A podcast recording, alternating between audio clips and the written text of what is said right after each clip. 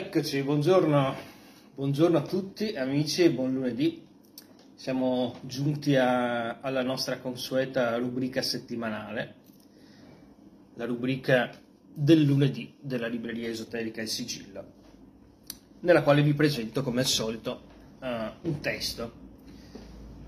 In questo caso un testo uh, riservato a coloro che si approcciano per la prima volta all'arte della divinazione, la quale a sua volta è utilizzata in moltissime discipline occulte.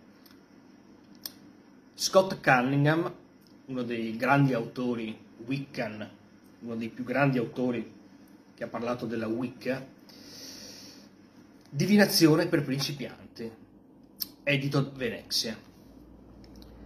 Ve ne leggo un passaggio tratto dal eh, capitolo riguardante gli uccelli, la divinazione, il trarre auspici attraverso il volo degli uccelli, una pratica che fin dalla più remota antichità è stata utilizzata da tutte le civiltà del mondo. Nota come ornitomanzia, l'osservazione degli uccelli è una forma di lettura degli auspici indotti. Questi animali sono sempre stati considerati particolarmente profetici, probabilmente perché sono tra le poche creature in grado di volare. In passato erano ritenuti messaggeri degli dei e delle dee, ed è piuttosto scontato, visto che possono volare. In possesso di una grande saggezza derivata dalle interazioni con le divinità, gli uccelli erano gli strumenti divinatori preferiti da molte culture. Gli studiosi sostengono che questa pratica derivava dal fatto che i pescatori, quando si perdevano in mare, seguivano gli stormi per tornare a riva. I presagi legati a questa forma di divinazione vanno giudicati in base alla comparsa improvvisa degli uccelli, la loro direzione di volo, i loro pigolii, il loro numero, il modo in cui scendono a terra e i movimenti che compiono di lì in avanti.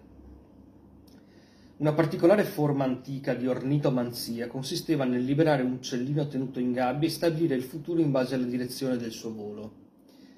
Certe culture antiche prediligevano tipi specifici di uccelli, soprattutto i predatori. I greci e i romani osservavano le aquile, i corvi, le cornacchie e gli avvoltoi, e così anche gli antichi germani. Le sacerdotesse e i sacerdoti celtici ricorrevano alle aquile, i corvi e gli scriccioli.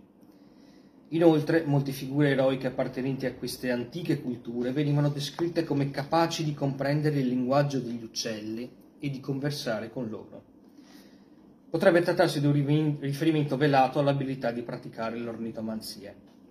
Ecco qui, Scott Cunningham, come vedete, non si addentra al, nello spiegarvi che cosa significa metafisicamente parlare la lingua degli uccelli, perché la lingua degli uccelli è il linguaggio universale, il linguaggio che va al di là della parola, il linguaggio del cuore. Questo è più evidente in alcune opere, opere sufiche, per esempio. Ma andiamo avanti. I romani innalzarono questa tecnica divinatoria a una scienza avanzata. Gli auguri seguivano procedure precise. L'indovino sedeva dentro una tenda su una collina. Con indosso abiti appositi, circoscriveva con un bastone augurale un'area visibile del cielo, al cui interno avvenivano i presagi dopo aver versato delle libagioni di vino, pronunciava una preghiera implorando Giove di concedere che si manifestassero i segni nei confini circoscritti. In base alla comparsa degli uccelli e al loro comportamento, l'augure sentenziava che gli uccelli approvavano oppure non approvavano.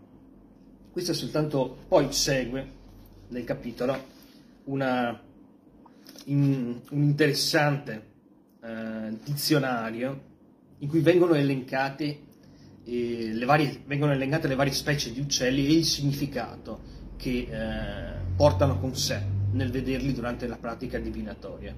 Questa è soltanto una delle moltissime pratiche che, come vedete, arriviamo anche alla divinazione che uh, viene più praticata, ad esempio quella con i tarocchi, per, tanto per fare un esempio, delle numerosissime pratiche che uh, Cunningham insegna alla, alla persona che appunto, come abbiamo detto, per, per la prima volta si approccia a questi antichissimi metodi di predire il futuro.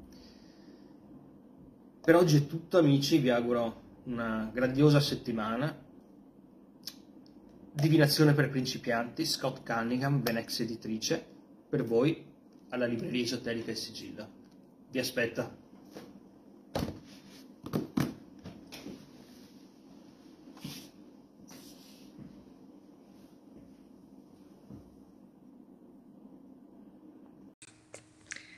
Avete ascoltato Esoterismo On Air, un podcast originale della libreria esoterica Il Sigillo di Padova.